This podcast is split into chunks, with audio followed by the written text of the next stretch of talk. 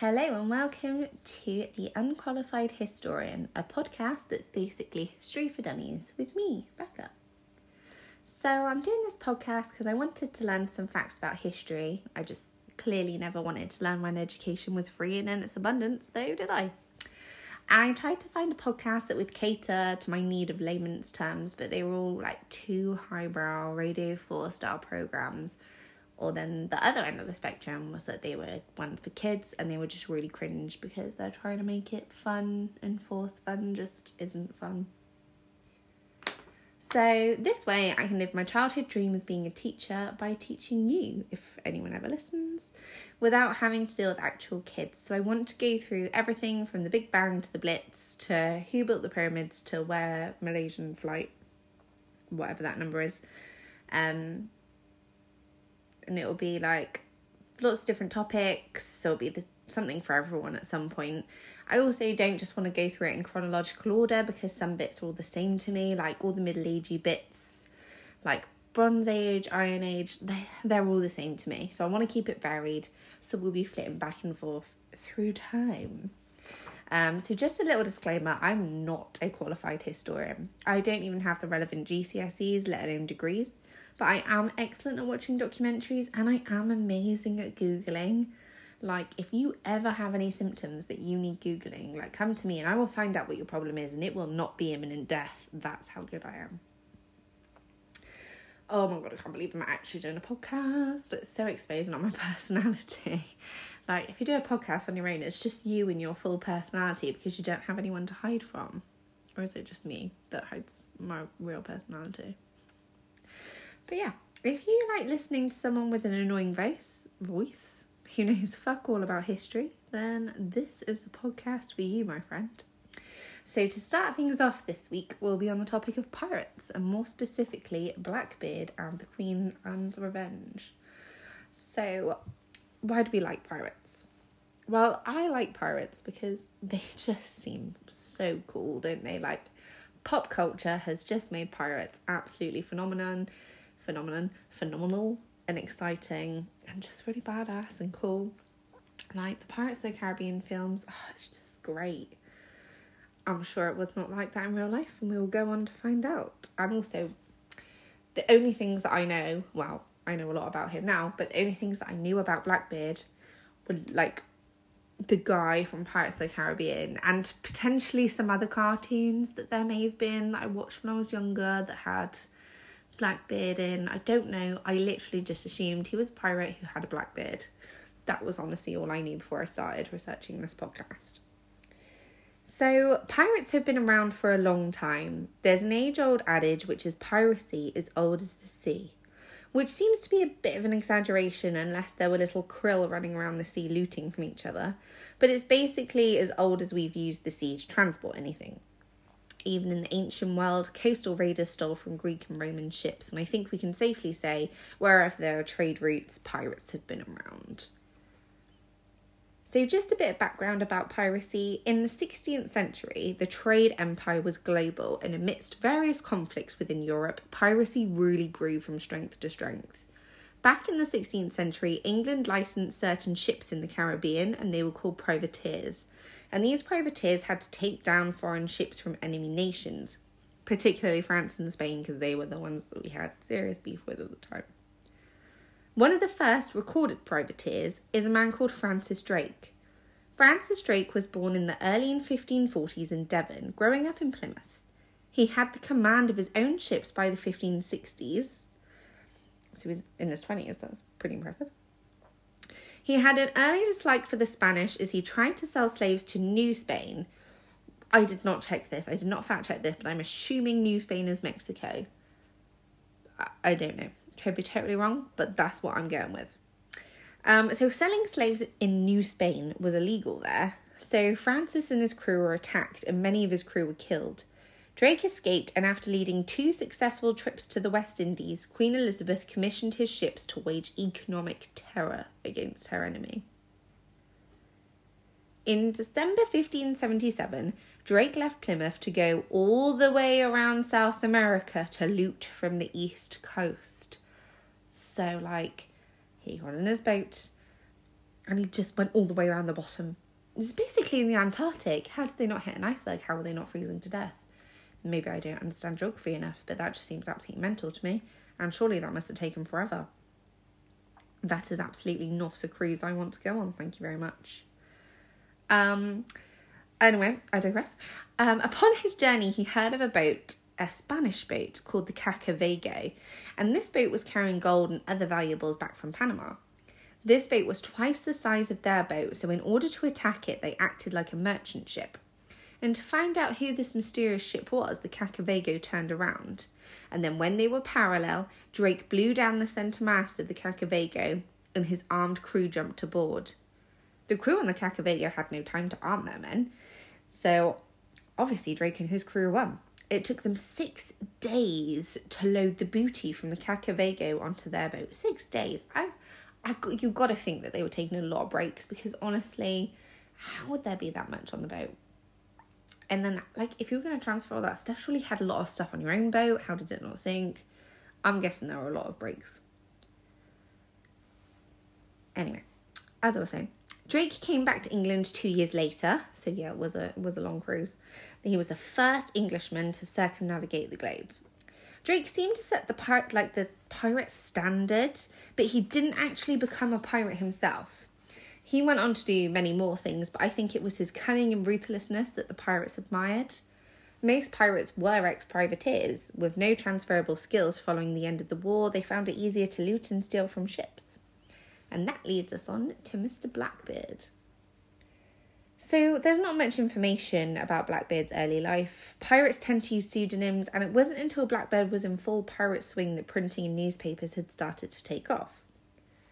Most historians agree that his name was Edward Teach, but he also went under Tack, Thatch, and even Drummond.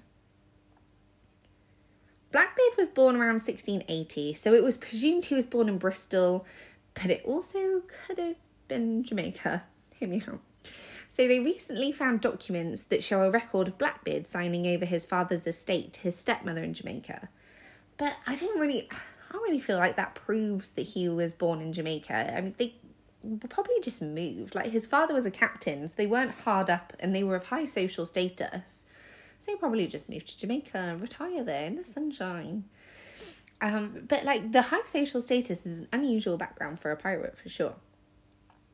In the late 1600s, Bristol was a bustling port city, bringing in goods such as sugar, rum, cotton, and unfortunately, it controlled and started the slave trade. And I thought this was really interesting. At the time, it was England's second largest port and city next to London, which I never ever think about Bristol being like a port. I mean, I know it's on a bit of water, but I just forget that that water is very close to the sea. It blows my mind every time. So, historians aren't exactly sure how Blackbeard began his life at sea.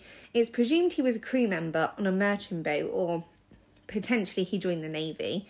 But Blackbeard would have been able to read, navigate maps, and generally have a higher intelligence than other crew members during his like due to his middle class upbringing.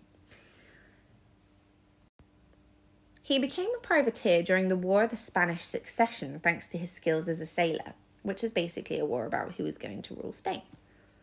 In 1716, Blackbeard then partnered up with Benjamin Hornigold, a fellow privateer, who took Blackbeard under his wing. The two sailed the west coast of America, plundering ships. Hornigold then retired and gave Blackbeard control of his ship. In 1717, Blackbeard captured a French ship, La Concorde. It was a merchant ship used to transport slaves. Blackbeard christened the boat the Queen Anne's Revenge and pimped it up with 40 cannons, a crew of approximately 300, and various flags, the classic Jolly Roger, but also he used a black flag which had like a skeleton holding a spear next to a bloody heart. It kind of looks a bit kitsch now, but I imagine it had probably been quite scary back then.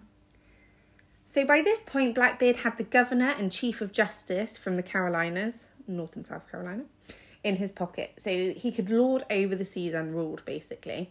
They typically turned a blind eye because pirates brought in goods that they couldn't get because they didn't want to trade with the Spanish and French. One of the descriptions I found of him reads as follows His beard was black, which he suffered to grow to extravagant length. In time of action, he struck matches under his hat, appearing on each side of his face, making altogether a figure that imagination cannot form such an idea of fury from hell. Another was, he was psychopathically addicted to violence and as ferocious as his image, savagely unpredictable with fierce eyes and a monstrous face. Like, kind of scary. I wouldn't want to meet him in the dark night. His weapons of choice were six loaded pistols, three of which were strapped across his chest, two cutlasses, and a musket.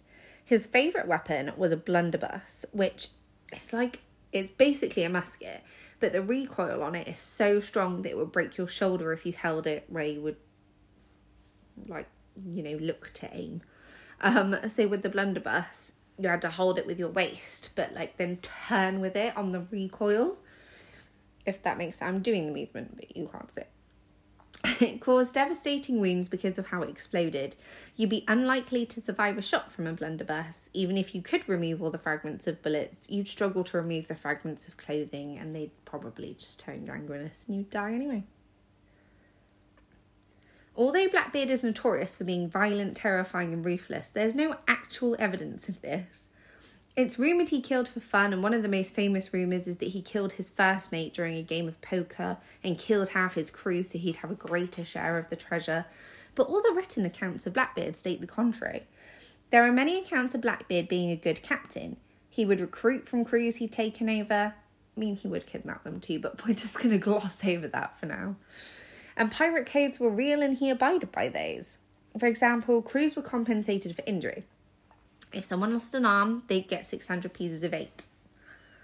Um, a side note, pieces of eight are were melted down gold that they stole from the Aztecs and Incas.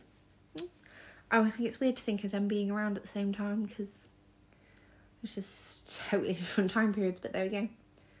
He also kept the chef from the Le Concorde, so French cuisine all round. Um, some of the crew said it was the finest cuisine they'd ever had although I'm not really sure how fine a cuisine can be on a boat that's been out to sea for six months. That's kind of gross. He kept his hair really long and his beard was really bushy, so this would have been the opposite of society norms of a gentleman back then. And he coated his beard with wax so it wouldn't burn, and he'd light tapers inside his beard to be frightening and intimidating but it's likely he just cultivated the ruthless killer image. He was certainly ready to cause harm with his weapons, but it was far easier to have a fearsome reputation so that ships surrender because fights are costly and they'll damage his winnings. There's less crew members to replace and less damage to the ship. To entrap the ships, they'd throw up camaraderie flags, and then when the ship that they were trying to get was too close to get away, they'd then replace it with either the Jolly Roger or the skeleton figure with the bloody heart spike thing. And I can imagine this would be to strike fear, forcing them to surrender at the last moment. It seems Blackbeard was a bit of a romantic. He loved women and they loved him. It was estimated that he had about 14 wives. He was popular, charismatic, and intelligent. Pirates were assumed to be wealthier and adventurous because of their stealing, and he married in every port he could visit, usually under pseudonyms. There were no reports of him being unkind to women, he just really enjoyed their company. You might assume that he married to be romantic rather than visiting brothels, but apparently, if a pirate was caught and put on trial, sometimes they were given an opportunity for a character witness. So maybe a magistrate, the people who married them, and the wives themselves would be called upon to say good things at their trials, so they might get a little bit of a lighter sentence. It was also rumoured that he buried treasure, but this is likely a myth. In the 1600s, treasure meant valuables, so instead of looting gold, they wanted medicines, spices, silk, sugar, rum, all that good stuff. After all, gold would really weigh down a ship. Blackbeard's most famous siege was when he held the town of Charleston, North Carolina, to ransom. There are reports that he had the governor and his child hostage, but there are differing accounts, so I'm not too sure how true that is. But historians can confirm that he successfully caused a blockade to the port. Why did he go to all this effort? He needed medicine. Diseases were rife on board ships, particularly STIs. So they wanted medicine, and how that medicine was used, put a pin in that because we'll come back to that in a minute. In 1717, the king had issued a proclamation saying that they would eliminate piracy once and for all. They were giving pirates a chance to be pardoned. Usually they'd be tried and hanged. But the king said, if you turn yourself in and name the accomplices, you can be pardoned and keep your loot. At the Beaufort Inlet in North Carolina, Blackbeard realised he'd become too recognisable because of the Queen Anne's revenge and his notorious image. So one day he got his crew drunk and crashed the ship on Beaufort, Beaufort Inlet sandbank. He then went inland and pleaded with the governor for his pardon, and he got it. But on his way back out, he goes and gets 40 of his favourite, most skillful pirates and goes off on a small ship disappearing into the night. But then in 1718, the very next year, he's back into piracy, and the government of Virginia decided enough was enough. So the governor of Virginia hatched a plan to trap Blackbeard. Now, again, there's differing accounts. Some are saying the Coast Guard was posing as a few merchant ships, hoping to lure in Blackbeard. Blackbeard then attacked the ships and led his crew on board the lead ship, which seemingly had skeleton crew. Then the soldiers came up from the lower deck, ambushing Blackbeard and his crew. But other reports say that they just started to keep maritime activity records, so they were ready and waiting for Blackbeard. They then bombarded his ship, and there was hand to hand combat where Lieutenant Maynard of the Coast Guard stabbed Blackbeard in the leg. Regardless of the differing accounts, most accounts agree Blackbeard was slashed with cutlasses 20 times and shot. Five musket balls took him down. Blackbeard was then decapitated with his head on the bow of the ship as it was paraded up and down the east coast as a warning to anyone else. His head was then put on a spike in Hampton, serving more of a warning to other pirates. He was about 35 to 40 when he died, and legend has it his skull was encased in silver and used as a drinking vessel in taverns in Virginia.